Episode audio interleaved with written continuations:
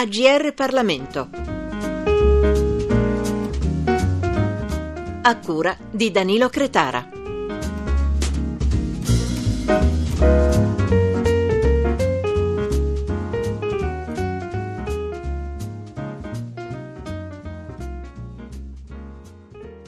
Buongiorno, buongiorno, bentornate bentornati. Oggi vi presento un libro scritto da una giovane collega che ci fa ben sperare. Martina Castigliani ha soltanto 32 anni, è già vice caporedattore al desk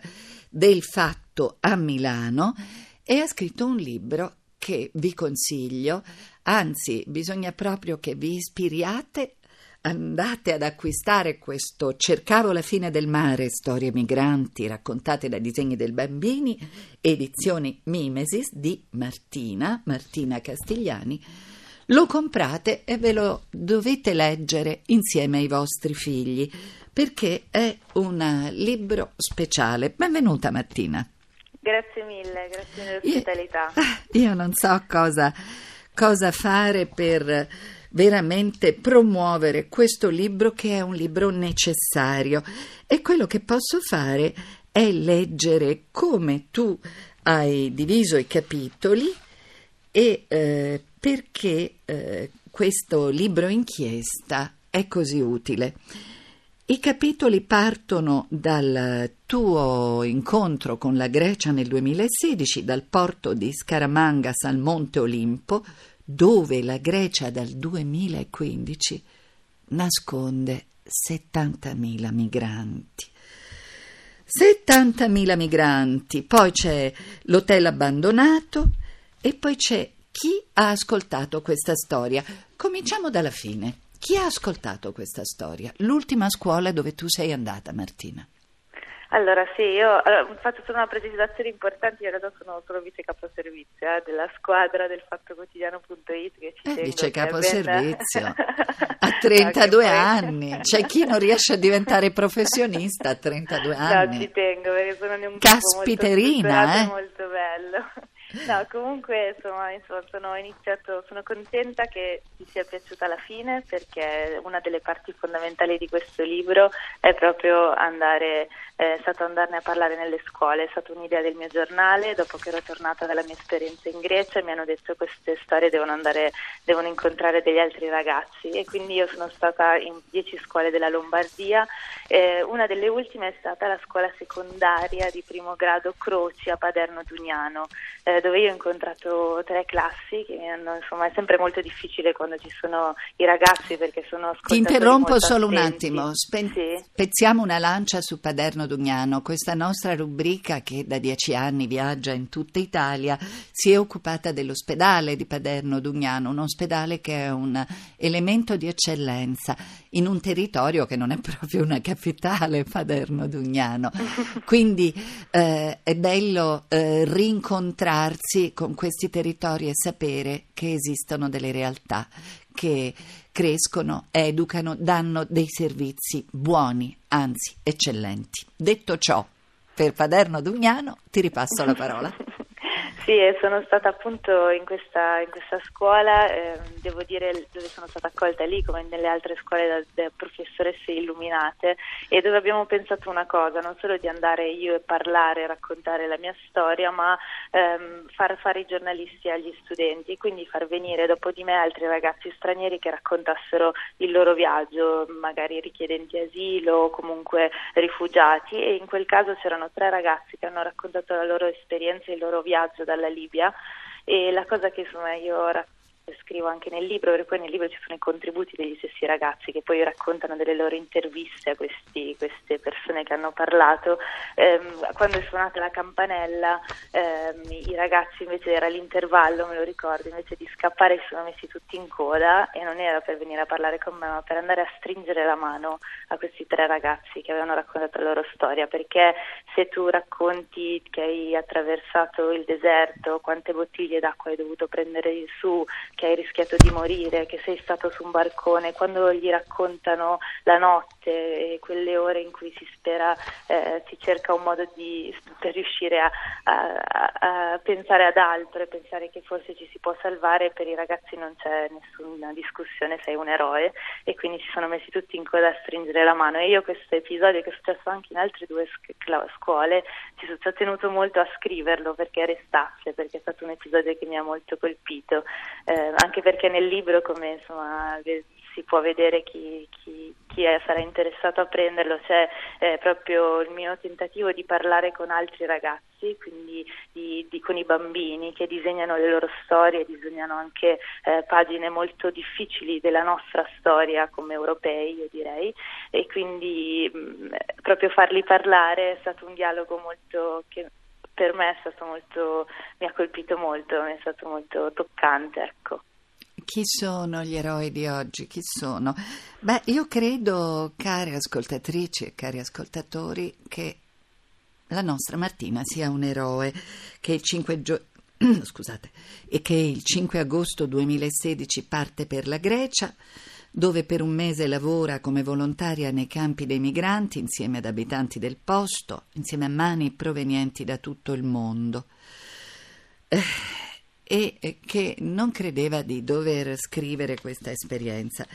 Invece Martina non solo l'hai scritta, ma ce l'hai regalata e per noi è un contributo davvero prezioso.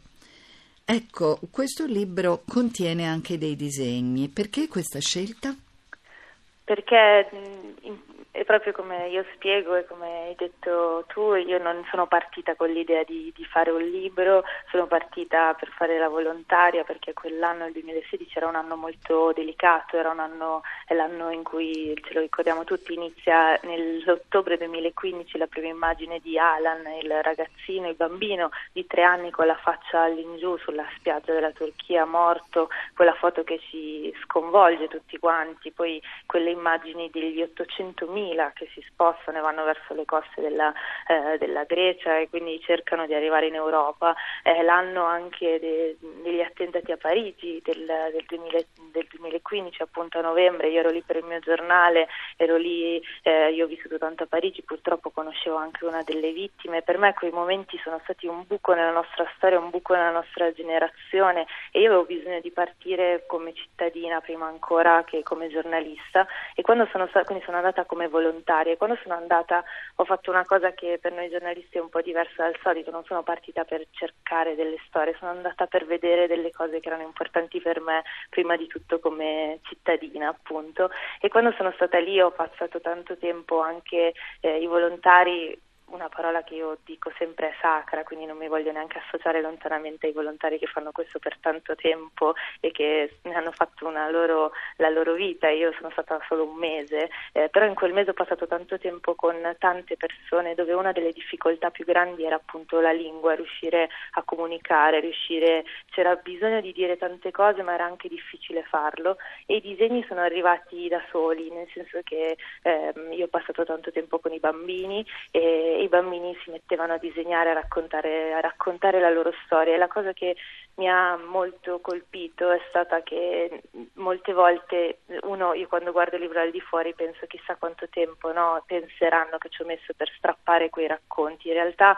eh, c'è una sequenza che cito sempre che credo sia una delle più significative ed è quella di Mleka e Rava, due ragazzine di 11 anni di Azide che stavano in questo campo sul Monte Olimpo ehm, e io quando mi ricordo quando abbiamo fatto questi disegni, quando loro hanno fatto questi disegni eravamo in un campetto, si stavano giocando alla corda e loro hanno visto i miei fogli nel mio zaino e sono messi a disegnare. E in questa sequenza che è, che è atroce di disegni, la, il nome viene solo alla fine eh, perché io gliel'ho chiesto, perché nel momento in cui invece gli dicevo ma voi chi siete, cosa fate, cosa possiamo disegnare, la prima cosa che loro hanno cominciato a disegnare è stata la persecuzione che ha subito la loro, eh, la loro gente quando sono venuti per le case a cercarli, per ammazzarli. E io mi ricordo che mi continuavano a fare il segno che andavano per le case a tagliare la testa alle persone. E io le guardavo con gli occhi molto straniti perché mi rendevo conto che in quel momento non ero la persona giusta per, per ascoltare ascoltare il racconto di una ragazzina di 11 anni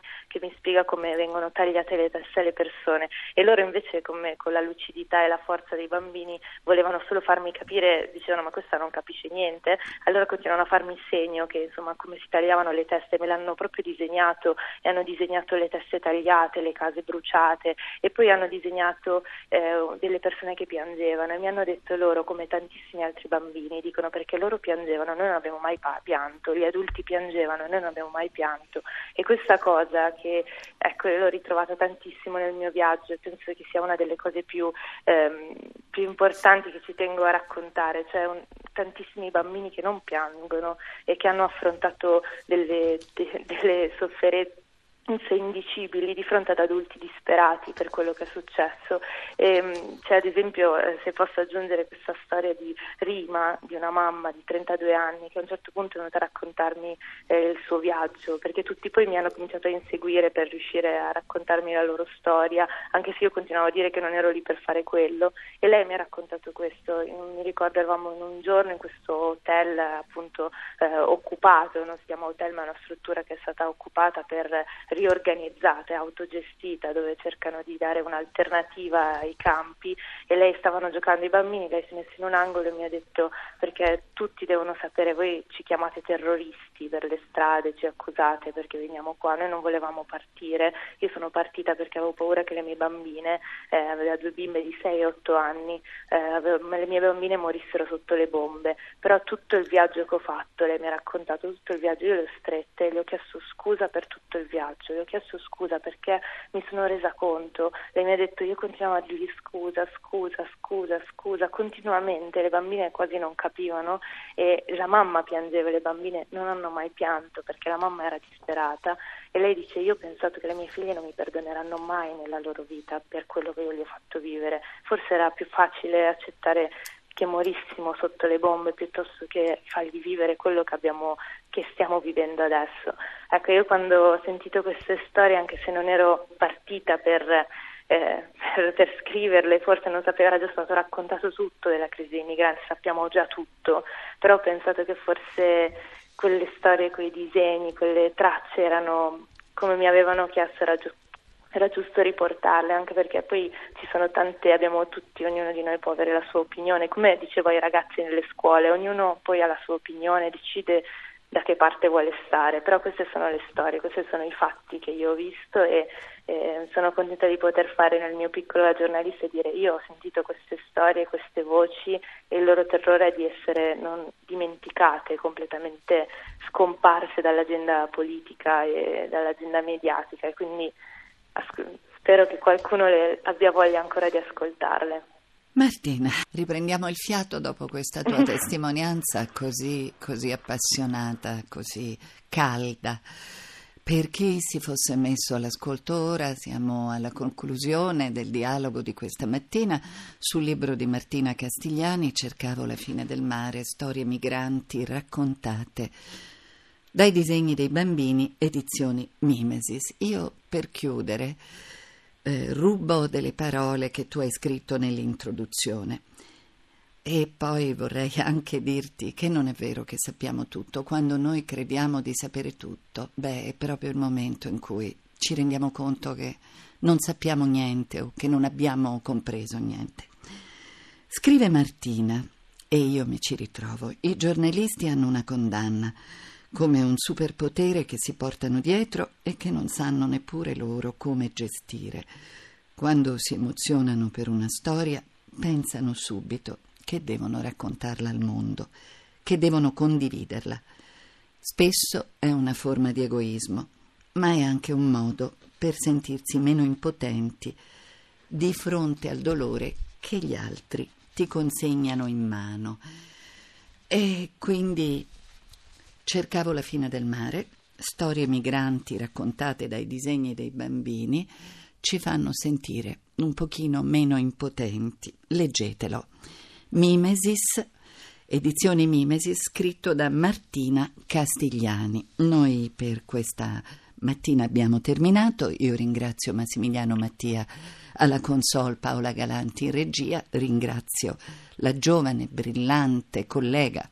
con un grande avvenire di fronte, Martina Castigliani, di essere stata con noi. Vi ricordo che la trasmissione si può scaricare dal podcast di Radio Rai GR Parlamento. A presto! I libri AGR Parlamento. Per segnalare saggi di storia, politica, sociologia e diritto, scrivere a grplibri.it.